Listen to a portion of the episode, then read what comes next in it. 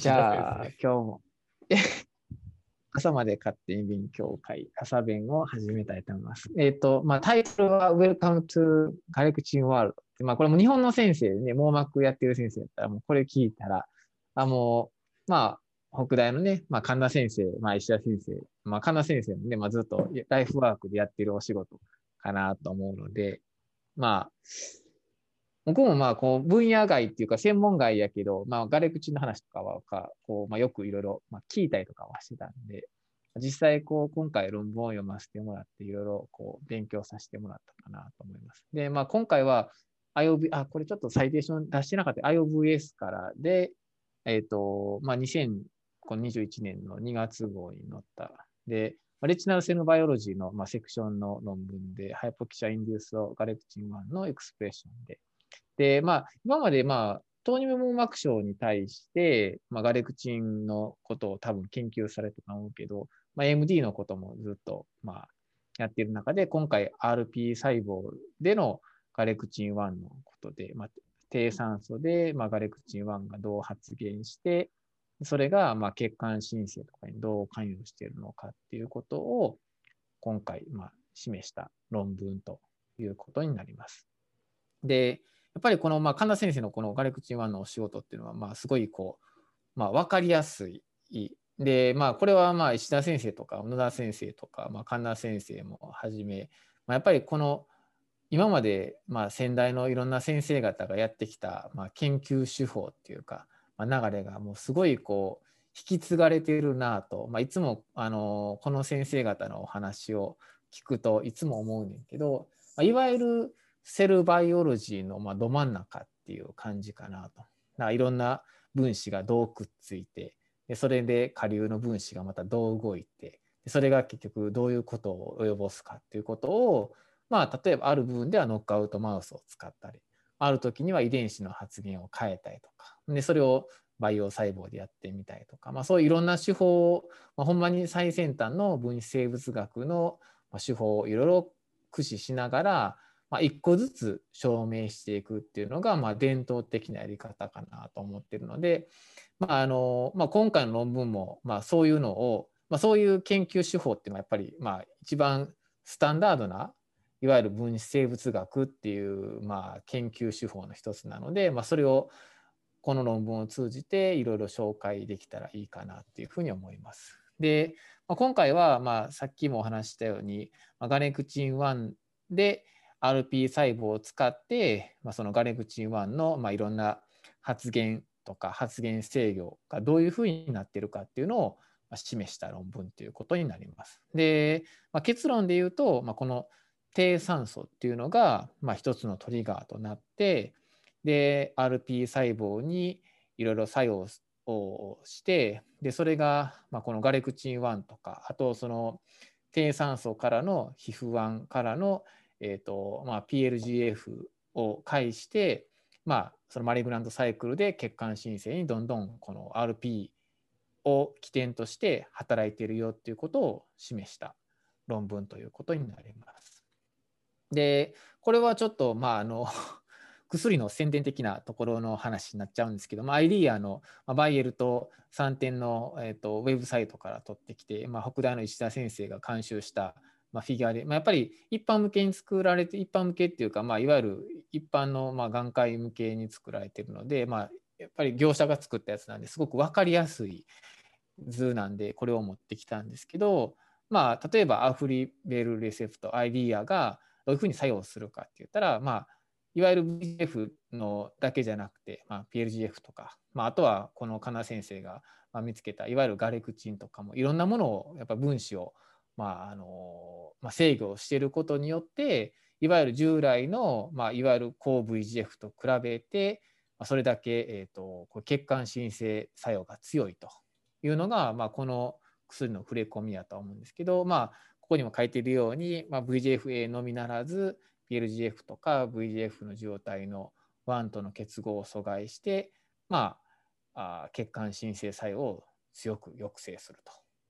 いうのがこの薬で、まあ、それを示したフィギュアがこれになるんですけど、まこれをちょっと頭に入れといて、まあ、要するにアフリベルレセプトが VGF だけじゃなくて、まあ、ガレクチンとか、PLGF とか、まあ、いろんなものを制御しているということをちょっと頭の片隅に置いておいてもらえたらいいかなと思います。でその中で、まあ、今回まあ一応、えーと、この論文では疾患ターゲットとしてはカレオハン変性症でカレオハン変性症の中でも、ま、ネオバスキュラーの新生血管の、ま、ウェットタイプの AMD を一応疾患ターゲットとして、ま、この論文は書かれています。でその中で、まあ、最初のま、この論文の論文というか研究する一つのきっかけになった、ま、命題というのは、まあ、カレオハン変性はさまざ、まな複合的な原因によって起こっている疾患でその中でも例えば、えーと、単に VGF が更新して、まあ、血管新生が起こっているだけじゃなくて、まあ、インターロイキン6とか、まあ、TGF-β など、まあ、いろんな分子が関与する複雑な疾患で、まあ、血管新生が起こっていると。だからそのために、まあ、単に例えばアンタイ VGF を注射しても、まあ、それにうまく効かない症例があったりとかうまく反応しない症例があったりとか、まあ、すぐ再発しちゃう症例とか、まあ、そういうものが実際、まあ、臨床上でもあると。でなんでそういうことが起こってるかって言ったら、まあ、それがこの論文のまあ研究するきっかけになってるけど、まあ、彼らは、まあ、北大の神田先生とか、まあ、石田先生はどう考えてるかって言ったら例えばで言ったらそのガレクチン1っていうのが、まあ、あってそれが、えーと、抗 VGF 療法に抵抗すなる、まあ、いわゆるこういうベッドタイプの AMD 患者のまあ、原因になっているその抵抗性がある原因になっているんじゃないかなと。ということは、まあ、裏を返せばガレクチン1が新しいその抗アンタイ VGF 以外の標的に VGF 以外の標的になるんじゃないかなということを注目して、まあ、ずっと研究しているということになります。でそもそもこのガレクチン1ができた話でいうと、まあ、神田先生のこの2015年のサイエンティックレポートのまあ話とかが有名やと思うんですけどいわゆるまあ白内障 BRVO、CRVO あと DME、PDR、NVG でまあ、これ疾患の患者さんの実際のこれは小死体じゃないか全房水か全房水を取ってきてガレクチン1を測るとやっぱり PTR とかあとは NVG 血管新生緑内障の全房水中にはガレクチン1がすごいまあ高濃度で発現しているということになって、まあ、こういう血管新生とかにかなり関与している分子じゃないかということが分かってたしあとはこれはあの神田先生の上原のあの研究報告書から取ってきた図なんですけど、まあ、このガレクチン1はいわゆる VGF だけ、アンタイ VGF と違って、まあ、その VGF ももちろん作用するけど、ベータのシグナルにも作用して、まあ、いろんないろんなものにやっぱり血管新生だけじゃなくて繊維化とかいろんなものにやっぱり、えー、関与している分子でそういう意味でこうかなりブロードにスペシフィックに VGF だけじゃなくて他のものにも関与している分子であるということは以前の研究でま示されているということになります。で、まあその中で今回の論文の話になっていくんですけどやっぱりあの初めて聞く言葉とかがやっぱ多くなってくるとだんだん読んでてよう分からへんくみんな なると思うんですね。で特にこのこういうきれいに一個ずつ証明していく論文っていうのはあの全部もちろん頭の中に最初から入ってるんやったら読んでてああこれがこうだよねこれがこうだよねだからこうこうこうだよねって分かるかもしれないけどやっぱりなかなか専門外とか、まあ、そういうその分子メカニズムが分かってない人がいきなり読むとやっぱ分からへんのでまずはやっぱり答えから見るのが一番いいかなと。でこの論文にもフィギュアの7に答えがもちろん書かれてて最後にスキマティックフィギュアとかねまあ論文でこういう最後にあのシェーマがある論文って多いと思うんですけどまあ最初からそれを見てしまうと、まあ、答えがもうこれやっていうのがあるのでまずこれを見てみたらいいと思うんですけど、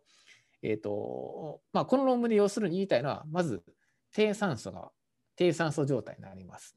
そうするとまあ、この今回の使っている論文で使っている細胞は全て RP 細胞を使っているので低酸素の時に RP がどういう反応をするかっていうのを全部 RP 細胞を使って示しているということになります。で低酸素になるとまず RP がどうなるかっていうと RP の中で皮膚癌がまあ活性化すると。で、まあ、低酸素になると皮膚のシグナルが入るので、まあ、皮膚癌から皮膚癌って転写因子なんでその皮膚癌の下流にいろんな、まあ、遺伝子をの発現を更新する方向に行くと、まあ、その中にもちろん VGF とかも入ってくるので低酸素なので VGF が出てくるんですけどその皮膚癌の下流に、まあ、ガレクチン1っていうのがあると低酸素になると RP 細胞の中で皮膚癌の発現が上がって皮膚癌はガレクチン1の発現をより更新する方向に行くと。で、皮膚癌は、えーと、ガレクチンだけじゃなくて、この PLGF、皮膚癌から行くんかな？か低酸素が、まあ、PGF、PLGF をこう発現更新していくと。で、PLGF は VGF のレセプターにくっつくと。これもあの色素上皮細胞に発現しているあの VGF レセプターにくっついて、さらにガレクチン1を更新してあ発言またするし、さらにあの PLGF がまた自分で PLGF の発言をまた更新して、その自分で出した RP が自分で出した PLGF がまた自分の VGF レセプターにくっついて、またガレクチン1とか PLGF とかを発現して、どんどんどんどんこのマリグランドサイクルで、どんどんこの PLGF が増えていくと。いうのが、まあ、低酸素から始まる RP が起こしていく反応ということになります。で、それを今回のいろんな実験実験手法で、これが本当にこういうふうになっているのかっていうのを一個ずつ示していくということになります。ちょっと言葉だけでわからないかもしれないので、一個ずつ図を見せて証明していきますけど、まずフィギュア1では、じゃあ、えーと、低酸素になると、RP で低酸素になると、じゃあどうなるかってことを示します。これはこのフィギュアで言ったら一番最初のところになって、で、一応このフィギュアのシェーマでいくと、低酸素になると、RP では皮膚癌が活性化して、ガレクチンの発現が更新するということになってるけど、じゃあ実際どうなってるかというのを見ていきます。で、まず最初にした実験では、RP 細胞を培養して、じゃあ低酸素にしたらどうなるかっていうのを見るので、まず、えーと、低酸素の状態で培養します。で、この低酸素ってどれぐらいかっていうと、これ一般的に普通の培養細胞っていうか、まあ、普通の細胞は 5%O2 で培養するんですけど、まあ、この場合は1%の O2、まあ、いわゆる5分の1の濃度の酸素で培養すると。そうするとどうなるかっていうのを見ました。で、ここで LGA LGALS1 って書いてるのは、これいわゆるガレクチンを、まあ、エンコードしている、えー、遺伝子。まあ、遺伝子、遺伝子とまあタンパクの名前がまあ違ったりとかするっていうのは、まあ、よくある話なので、まあ、LGALS1 っていうのがいわゆるガレクチンの遺伝子の名前というふうに考えてもらったらいいと思います。だから基本的に言ってるのは LGALS1 っていうとガレクチンは一緒のものと思ってもらったらいい。なら、まあえっと、このメッセンジャー RNA の発現ね、いわゆるこのガレクチンの遺伝子の発現は、低酸素になって48時間経つとだんだん上がっていくと。最初の12時間、24時間、48時間と時間が経つにつれて、この、まあ、いわゆるガレクチンをコードしている遺伝子が上がっていくと。で、このガレクチン1っていうのは、いわゆるこれはタンパクのことになるので、ここでレラティブプロテインエクスプレッションって書いてますけど、まあ、こうタンパクも集まる上がっていく。要するにここで言ってるのは低酸素になるともちろん遺伝子メッセンジャーレベルでの遺伝子も上がるしタンパクレベルでも上がりますよっていうことをこのフィギュアの最初で言ってると。で次に実際ウエスタンでも確認してて、まあ、タンパクの実際ウエスタンブロッティングでやっても、まあ、0と比べて24と48時間ではガレクチン1の発現が、まあ、明らかに上がっているという話になります。でそれと同時にここでは皮膚1のもう発現、タンパク発現を見てて、皮膚癌もこうやって上がっていると。だからここで言っているように、低酸素になると皮膚癌があの転写活性が上がって、そこからガレクチン1が発現してくるということが、まあ、まず予想されると。ただ、ほんまに皮膚癌の下流に、まあ、RP 細胞において皮膚癌の下流にガレクチン1がほんまにあるのかどうか。皮膚癌が発現上がってくるとガレクチン1も発現が上がってくるかどうかっていうのは分からないので、それを示したのが次のグラフになるんですけど、これをレポーター圧生で見たと。で、こんなんまた、あのー、あんまり馴染みがない人が聞くと、まあ、何をしてんのかよう分からへんってなると思うんですけど、これは、えっ、ー、と、まあ、簡単に言うと、えーと、皮膚案がガレクチン1にくっつくと光るよっていうものをいうふうにしたようなちょっと小細工したようなことをしたと。でこれはまプラスミドそういうプラスミドをま RP 細胞にまかけてで低酸素にするとまあもちろん低酸素にすると皮膚案からのこのガレクチン1の発現上がってくるけど上がってくるとこのルシフェラーゼの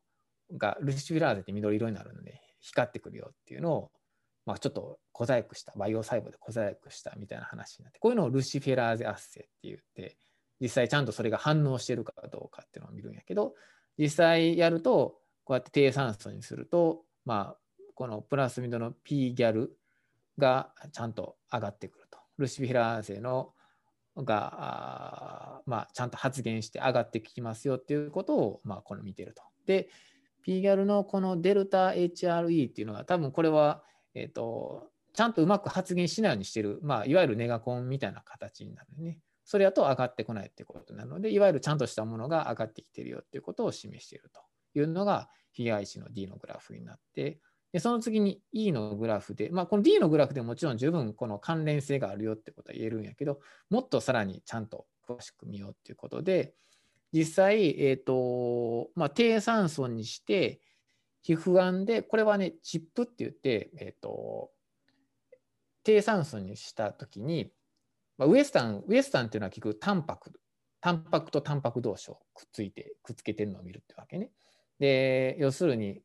えー、低酸素にすると皮膚癌の発現が上がってくるはずなんでそのバーッとライセートを取ってきてタンパクを取ってきてで皮膚癌とかで例えばウエスタンブロッティングすると、まあ、抗体反応なんでその抗体と抗体があるあるから抗体をくっつけるともちろんくっつくのでそれでバンドが見えるってことになるけどこの E のチップの qPCR を今回してるんやけど、えーと、皮膚癌でこれはくっつけたやつで取って取ってきてんけど皮膚案でくっつけたやつだけを取ってきてでそれを取ってきたらその皮膚案でくっついてるもの分子だけが取れてくるわけなるね。そこで PCR すると。ってなると,、えーと、どういうものがそこで出てくるかって言ったら普通 PCR すると、まあ、全部のゲノムがあの、ね、あの全部引っかかってくるはずなんやけどここで見るのはチップ1回してるので皮膚案でくっついているものしか出てこないわけない。しかないわけないね。配列しかないわけ。でそこで PCR して、えー、どうかと、みたいな、見ると、えっ、ー、と、例えば、ノーマル、ノーマルキシア。だから、まあ、いわゆる普通の低酸素状態やと、出てこない、インプットしてこないものが、え、ー、と、チップ QCP、チップの qPCR で低酸素にすると、ちゃんと優位に出てくるってことは、要するに、えー、その配列の配列、これは多分あのこのガレクチンの配列を PCR してると思うんやけど、えっ、ー、と、だから皮膚案で落としてきたものに、えー、ガレクチンで PCR した、ちゃんとガレクチンの、まあ、えー、配列がちゃんと増えてきたよっていうことなので、ちゃんとそれとそれがくっついてる、えーと、皮膚案とガレクチンがちゃんとくっついてるよっていうのが、えー、まあ、遺伝子発現レベルでっていうか、まあ、まあ、もちろんこれは、えっ、ー、と、チップのいわゆるタンパクで見てもいいんやけど、これは PCR で配列で見ましたっていうことやね。だからルシフェラーゼでも、ルシフェラーゼは半分だか言ったらタンパク発現で見てるようなものなんやけど、これを PCR でも見ましたっていう、まあ、違う手法で、えー、同じものを見たっていうのが D と E のグラフっていうことになるかな。で、まあ、言いたいのは、えっ、ー、と、皮膚案とガレクチンがちゃんとお互い、まあ、関与しているよっていうのをただ単にウエスタンで上がった下がったっていうだけじゃなくてお互いダイレクトにちゃんと関与しているよっていうことをこのグラフであのフィギュアで言いたかった。これ後でもちょっと出てくるので、えーと、また後でもう一回解説したいと思います。で、ここでとりあえず低酸素になると皮膚案が上がって皮膚案が直接ガレクチン1にま関与していると。で、それで発言を上げてるってことが分かったと思うんですけど、じゃあ、えっ、ー、と、その後どうなるかと。で、同じようにまた低酸素に状態にしてみて、じゃあ、えっ、ー、と、この LGALS1、いわゆるガレクチンの発現がどうなったかっていうと、もちろん上がるけど、ここにアフリベルレセプトを投与すると、このガレクチンの発現が下がりましたと。で、なんで下がったかっていうところをもうちょっと詳しく見てみようっていうことになる。で、アフリベルレセプトは VGF レセプターの1と2にくっついてるっていうのがもちろん知られているので、じゃあこれで言うと、ま、アフリベルレセプトを投与したってことは、いわゆるアンタイ VGF レセプター1とアンタイ VGF レセプター2を入れているのと一緒っていうことになるので、ちょっとそれがあったらどっちに作用しているかが分からへんので、えっと、このフィギュア2の A ではアフリベルレセプトを入れてるけど、B ではじゃあそれを分けてみましたと。アフリベルレセプトの1とアフリベルレセプト、あじゃあアンタイ VGF のレセプター1とアンタイ VGF レセプター2で分けて見てみると、レセプター2では、このいわゆるガレクチン1の発現は変わらなかったけど、あ2では変わらなかったけど、1では発現落ちたということになるので、まあ、その VGF レセプター1をブロックしちゃうと、ガレクチンは発現しなくなるということになるから、この VGF レセプターが関与してガレクチンの発現を制御しているということが言えると。で、それをこのタンパクレベルでも見ると、やっぱり実際、アンタイ VGF レセプター1でブロックすると、低酸素にしたら、普通はガレクチン1の発現が上がってくるけど、上がらなくなっていると。ということは、低酸素になると、この VGF レセプター1が、まあ、なんか関与して、ガレクチン1の発現がまあ、いかなくなるということがまあ予想できると。で、次にじゃあどうかって言ったら、まあ、この VGF レセプター1にくっつく分子っていうのはいくつかあって、まあ、例えば VGFA とか VGFB なんか、この、まあ、PLGF とかなんか、まあ、いろんなものが関与して考えられると。実際、低酸素にすると、これらの3つの、えー、と分子は発現が上がっていくということが言えるんやけど、これはまあ低酸素にすると、まあ、全部上がってくる。それは低酸素にすると、かなりいろんなものが変わっていくから。で、これやと、じゃあ、もうちょっと細かいところは分からへんので、じゃあ、もし低酸素でこれらが上がっていくとしたら、えっ、ー、と、一個一個、じゃあ、それが下流にあるんやったら、じゃあ下流のものだけ動かして、じゃあどうなるかっていうのを考えるね。これはまあ分子生物学で考える、まあ、基本的な考えなんやけど、何でも上流アップストリームとダウンストリームっていう考えがあって、アップストリームで行けば行くほど、よりグローバルにいろんなものに効いてるということになるけど、それは選択性がないって話になっちゃうね。だからメカニズムを考えようとしていくと、やっぱり選択性がある方がいいわけ。で選択性があると何でいいかって言ったら、そんだけ副作用も少なくなる。最終的にそこのブロックをしようとしたときに、何でもかんでも聞いちゃうともちろんいい意味で、まあ、ステロイドみたいなもんで何でも聞け炎症を抑えろみたいな話になっちゃうけどやっぱりそれやと実際副作用も多くなってよりセレクティブに効く方がまあメカニズムとしてもすっきりシンプルやし、えーとまあ、もしそれが薬にしようとより選択性が高い方がいいという話になる。で、それで、じゃあ、この VGF とかいろんなものが関与していることが考えられるから、じゃあ、実際どれが今回のこの系で関与しているのかなっていうことで、この VGFA とか B とか、あと PGF とかを実際、低酸素じゃなくて、もうちょっと下流のことで考えてみよう。この下のところで考えてみようって考えて、VGFA を入れてみました。VGFB を入れてみました。ね、この PLGF を入れてみました。それで、ガレクチンの発現がどう変わるかっていうのを見てみると、A と B を、VGF の A と B を入れても何も変わらなかったと。ってことは VGFA と B が直接ガレクチンの発現を制御しているとは言えないという話になる。ところが、この PLGF を入れるとガレクチンの発現が優位に上がってくると。ということなんで、もう PLGF とガレクチンは直接関係すると。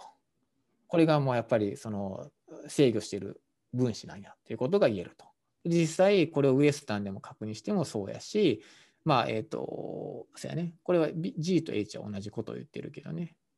発言。だから、濃度依存的にガレクチンの発言が上がっていくと。で、あとは、これは時間依存的にも見たと。3時間、6時間、12時間、24時間、4時間と。時間を長くすればするほど、まあ、よりガレクチンの発言が上がっていきますよっていうことなんで、まあ、濃度的にもそうやし、時間的にもそうやという話になると。で、あと、低酸素になった時にじゃあ PLG PLGF もどうなるかっていうのはこのセルライセートとあとはカルチャーメディウム要するに細胞情勢でも見てみると、まあ、これも両方上がってきたってことなんでこのことから、まあ、低酸素になると RP では PLGF が、まあ、発現が細胞の中でも更新するし、あと細胞自身も、RP 細胞自身も PLGF を分泌すると。で、PLGF を分泌すると、ここで示しているように、まあ、ガレクチンの発現が上がっていくと。っていうのは RP 細胞に PLGF を添加するとガレクチンの発現が上がってくると。ということは、PLGF が直接 VGF レセプターとかにくっついて、ガレクチンの発現を上げて、で、RP そのものも、まあ、PLGF を分泌するし、それがまた多分また自分のとこにくっついて、またガレクチンの発現を更新してっていうようなサイクルが回っているんじゃないかなっていうことが、まあ、このフィギュアの3からま考えられるという話になってくると。で、これでまあ大体ほとんどこの低酸素で、まあ、もちろんそこでガレクチンの1の発現上がるんやけど、それだけじゃなくて低酸素から PLGF で PLGF が VGF レセプター1にくっついてそこからガレクチンの発現が上がっていくんやけどそれだけじゃなくてあ低酸素で PLGF からの RP 細胞はまた PLGF を自分の中で発現するだけじゃなくてまた細胞として分泌してそれがまた自分のところにくっついてっていうサイクルも起こすっていうことが分かったと。でここでやっぱりねこの先生とかがすごいのはもうちょっとさらにモレキュールもっとメカニズムそのシグナルのところまで落とそうっていうのがまあやっぱりまあ伝統的なやり方かなと。でいろんなやっぱりこういう時に阻害剤を使うねんね。でどのシグナルが効いてるかっていうのを見る一番の方法はやっぱりそのなんちゃらシグナルをの阻害剤っていっぱい出てるのでその阻害剤をかけてみてそのそれがブロックされるかどうかって見るのが一番分かりやすいと。そこでブロックされたらじゃあそのシグナルが関与してるんやなっていうことが、まあ、言えるということになるので、まあ、その阻害剤を使って次実験を進めていきます。でここまでで、えーと、言えるのは、えーとまあ、低酸素にすると、まあえー、とこのガラガレクチンが上がるし、あと PLGF を入れてもガレクチンが上がると。だから次、PLGF を入れてガレクチンが上がっている状態で、じゃあ何を入れたらガレクチンの発現が下がるかって言ったら、ここでアンタイ VGF1 とアンタイ VGF レセプター1とアフリベルレセプトと。まあ、それは当然ですよね。アフリベルレセプター VGF のレフター1と2両方ブロックするしね。で、このフィギュアの次で言うと、えーと、次阻害剤を見てみてね、同じように阻害剤を同じようなことをしてみると、この LY294002 と SB203580 って、これそれぞれの化合物のいろんなまあ番号やったりするけど、まあ、結局これは何を示してるかって言ったら、PI3 カイネースと P38 のマップカイネースの阻害剤をそれぞれ指していることになるけど、これを入れると、ガレクチンの発現が下がったっていうことになる。ってことは、ここのシグナルが結局効いてるんやって話になる。で、それをまあメッセンジャーと、あとタンパクレベルでも見てると。で、じゃあ、えっ、ー、と、それが本当に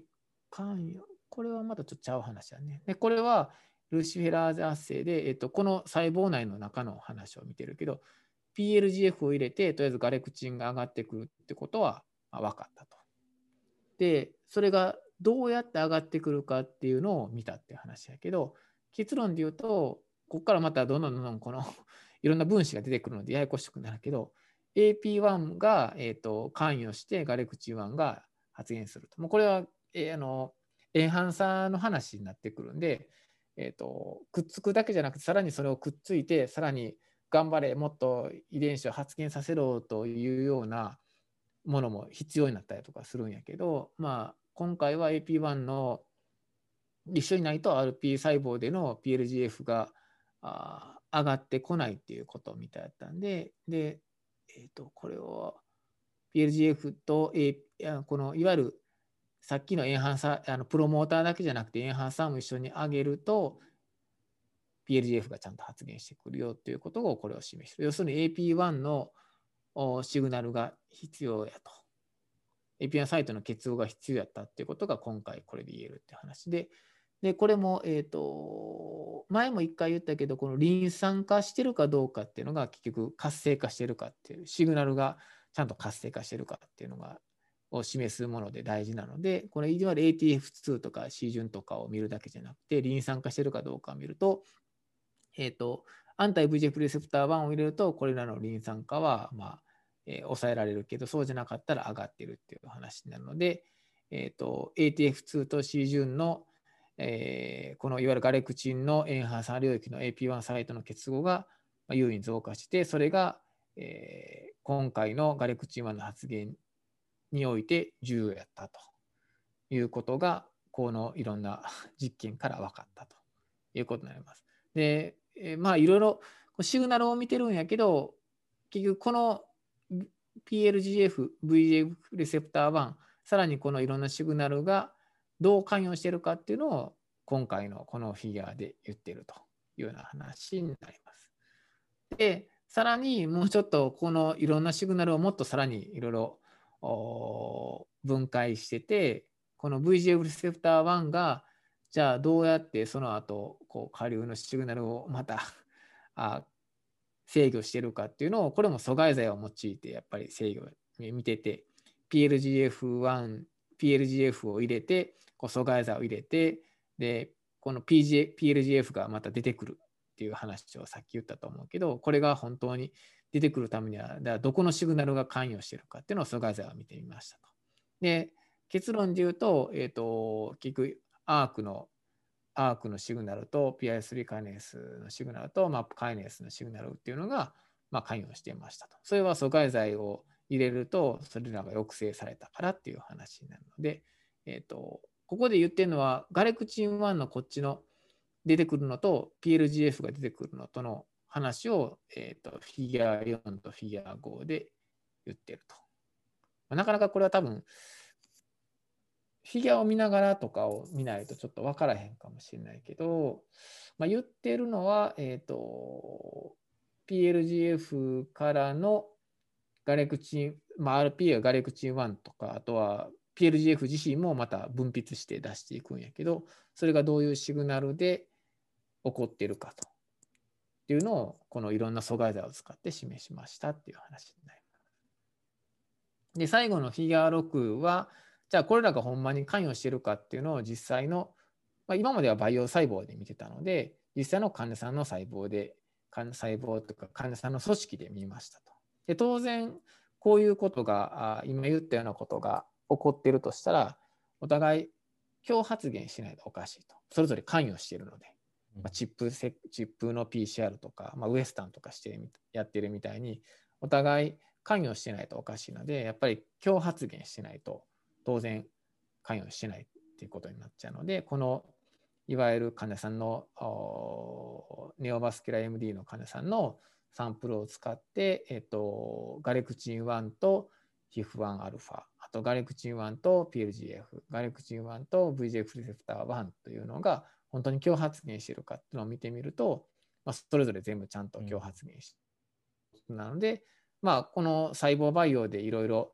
お互い関与してるんちゃうかっていうことを示したけど実際組織でも今日発言してるってことはおそらくそういったあ関与があるんじゃないかなっていうことが、まあ、言えるということになります。でまとめとしては、まあ、なんでこれは一番最初にちょっと、まあ、これはディスカッションのところで書いてあったんで一番最初になんで、まあ、糖尿病膜症で、えーと、ガレクチン1の話っていうのはよくわかるかなと思ってね。っていうのも、糖尿病膜症は、えーとまあ、虚血疾患になるので、うん、まあそこから皮膚癌の話っていうのはわかるかなと思ったけど、じゃあ、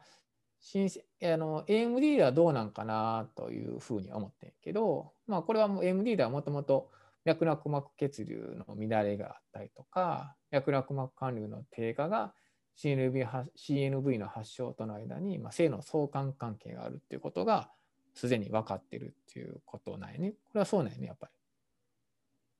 あんまりちょっと、ちょっと分からへんかったんやけど、まあ、これが多分、この今回のハイポキシアの、まあ、原因やっていうふうに考えてるんだよね。だから、ハイポキシアがあって、RP があって、そこからのシグナルが全部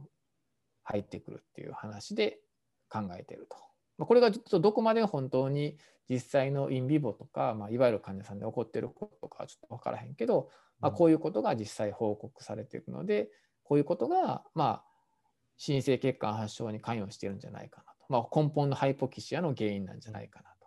でこういうことがもしあるんやったら実際今回実験細胞で示したみたいに低酸素が起こると RP 細胞は、まあ、今回示したようにガレクチンの発現とか、まあ、その下流の PLGF とか。で PLGF が効くまた RP 細胞に作用してまた PLGF を分泌したりとかガレクチンの発現が更新してでそれが結局血管新生とかに関与してってっていう話なので、えー、こういう循環っていうかこういうサイクルが、まあ、いわゆる新生血管のウェットタイプの AMD の発症にえー、関与しているというのが今回の実験の結果から言えることなのかなっていうような話でした。で展望としては、えーと、やっぱりこの一番最初に出てきたみたいに、えっ、ー、とまあ新生血管ウェットタイプの AMD では、まあ、VGF だけじゃなくていろんな分子がその発症に関与していると。で例えばアフリベルレセプトでいうと、まあ、いわゆるいろんな分子をまあ同時に制御していると。だからまあ、えー、と効果としては強いと。他のいわゆる、まあ、過去にあるアンタイ VGF よりはより強いということになるけどじゃあ今回のことでそれがまあ言えるのかどうかっていうことと。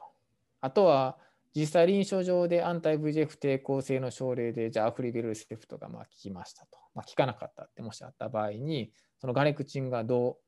関与してるのかと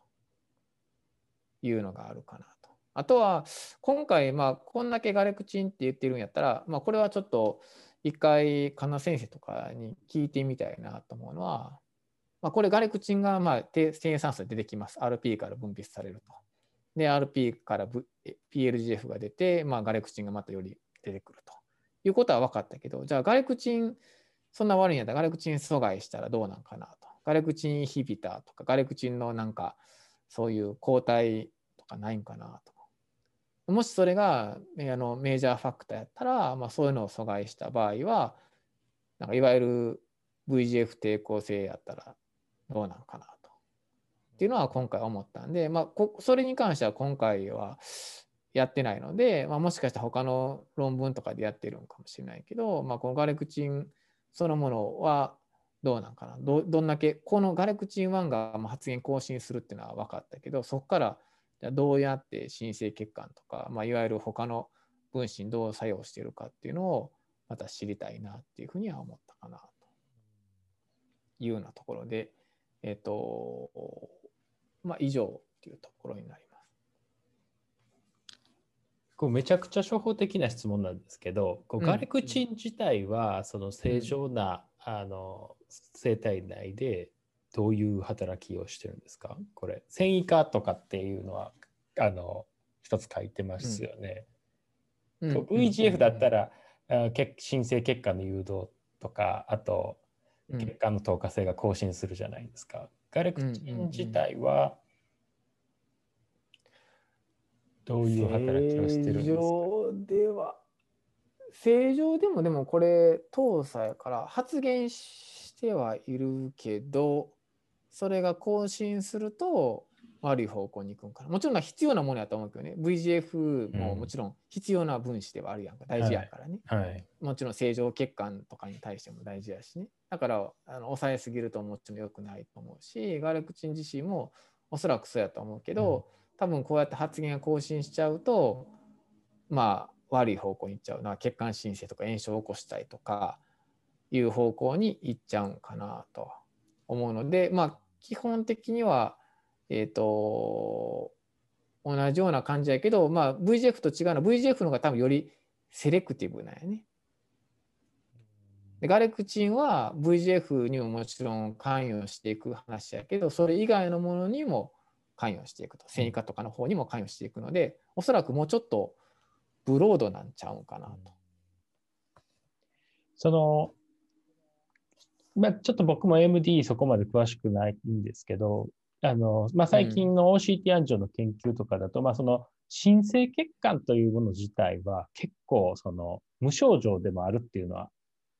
論文とかで結構出てて、うんうん、そのクイッセント CNV とかいう、その、うん、exudative な変化がない CNV っていうのが、うんうんうん、まあ、長期的に見ると、その、あの、滲出性変化がまあ出てくるのもあるんですけど、その、また逆で治療後に、言ったらそのうん。CNV は残ってるけど滲出してない。で、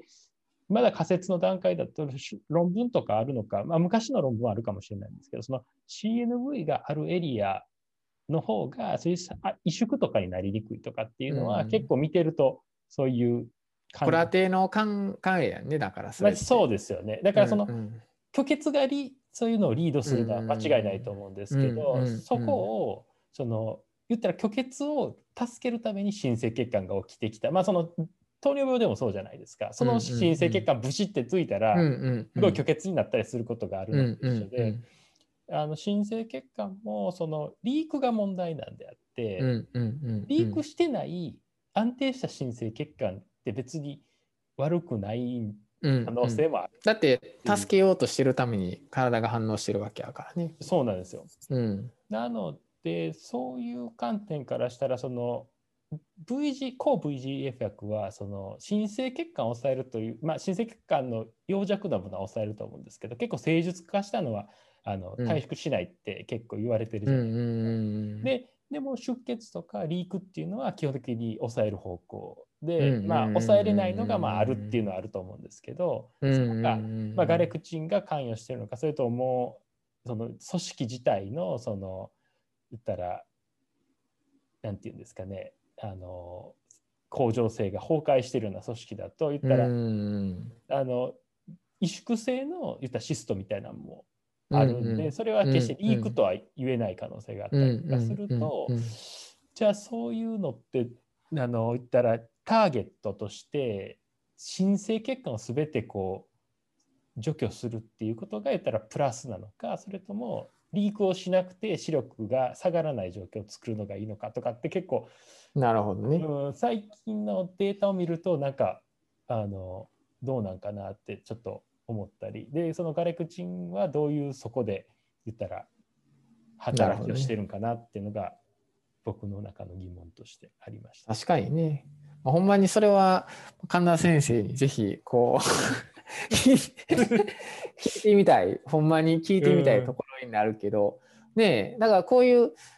要 VGF、VGF って言ってるけどやっぱりこのガレクチンとかね、まあ、うん違う分子っていうのがうん。実際どう関与してるかとか、まあ、今回でもやっぱりねそこまでは今回は話はしてないけど、うん。やっぱりこのガレクチンがじゃあ VGF にどう関与してる、まあ、他のもんでも多分糖尿病の話でもいろいろ示してるとは思うんやけどねそのもっと VGF の話とか糖尿病から多分これはスタートしてるはずなんで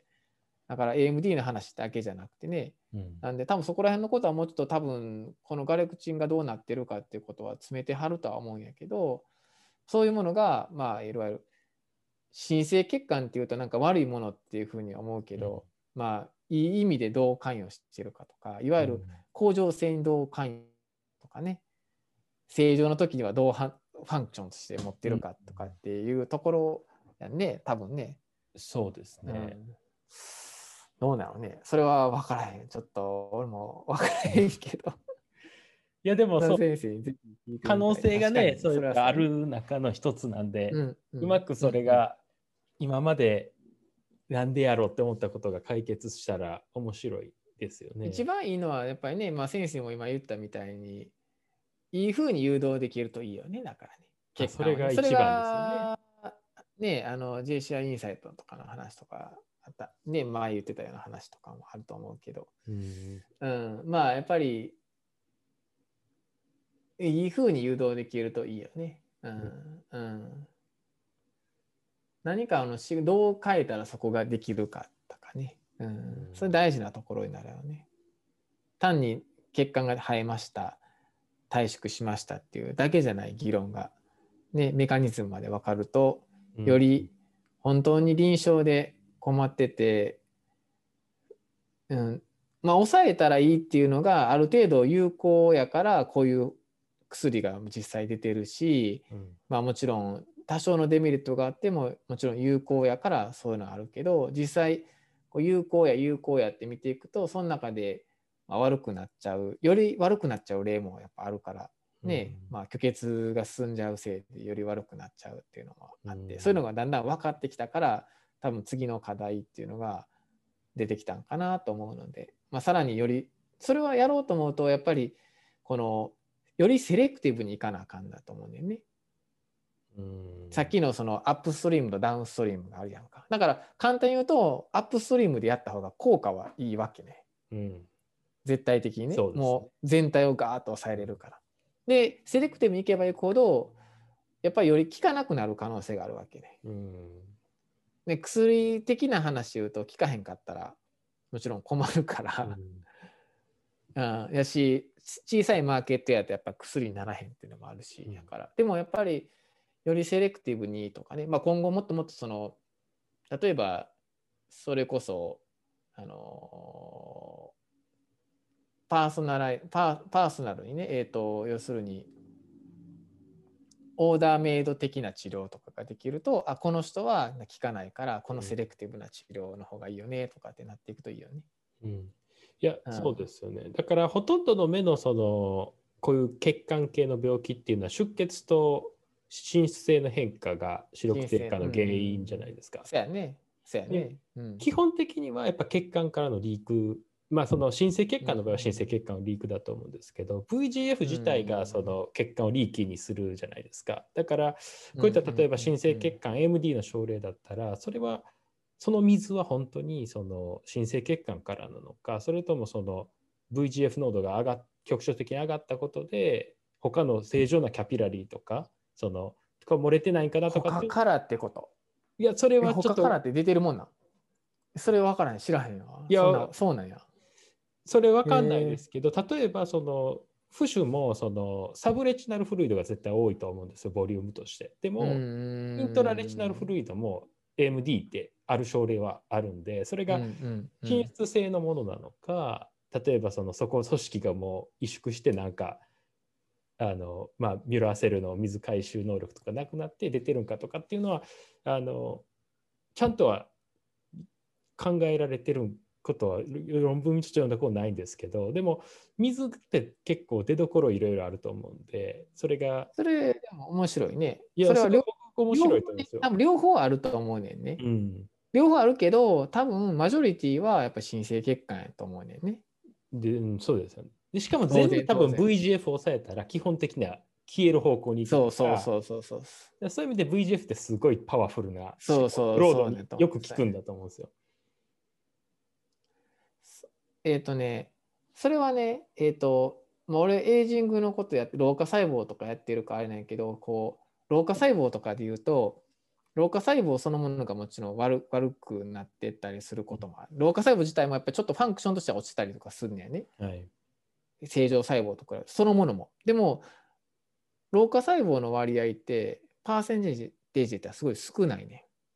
うーん。体で言ったら、だいたい5%以下ぐらいとかって言われてんね。はいでも、それやのに、例えばマウスの実験とか、まあ、いろんな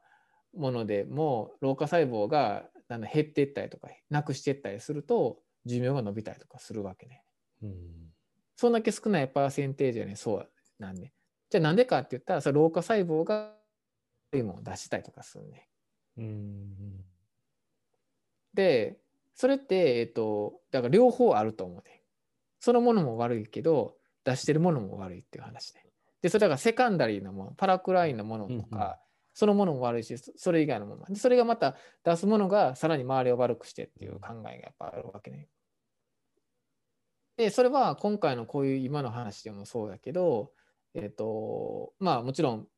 VJF が悪いってことやけど、その新生血管がからもちろん出てるからって話になって、で何をオリジンと考えるかとか、何がその病態のまあものに元になってるかってか何を考えるかによって多分そこの見方はちょっとずつ変わってくるかもしれんよね。うん。そうですね。本当そうだと思います。だから今の視点はすごくやっぱりなんか大事なんやろうなと今なんか先生の話を聞いてて思ったかな。うん。うん、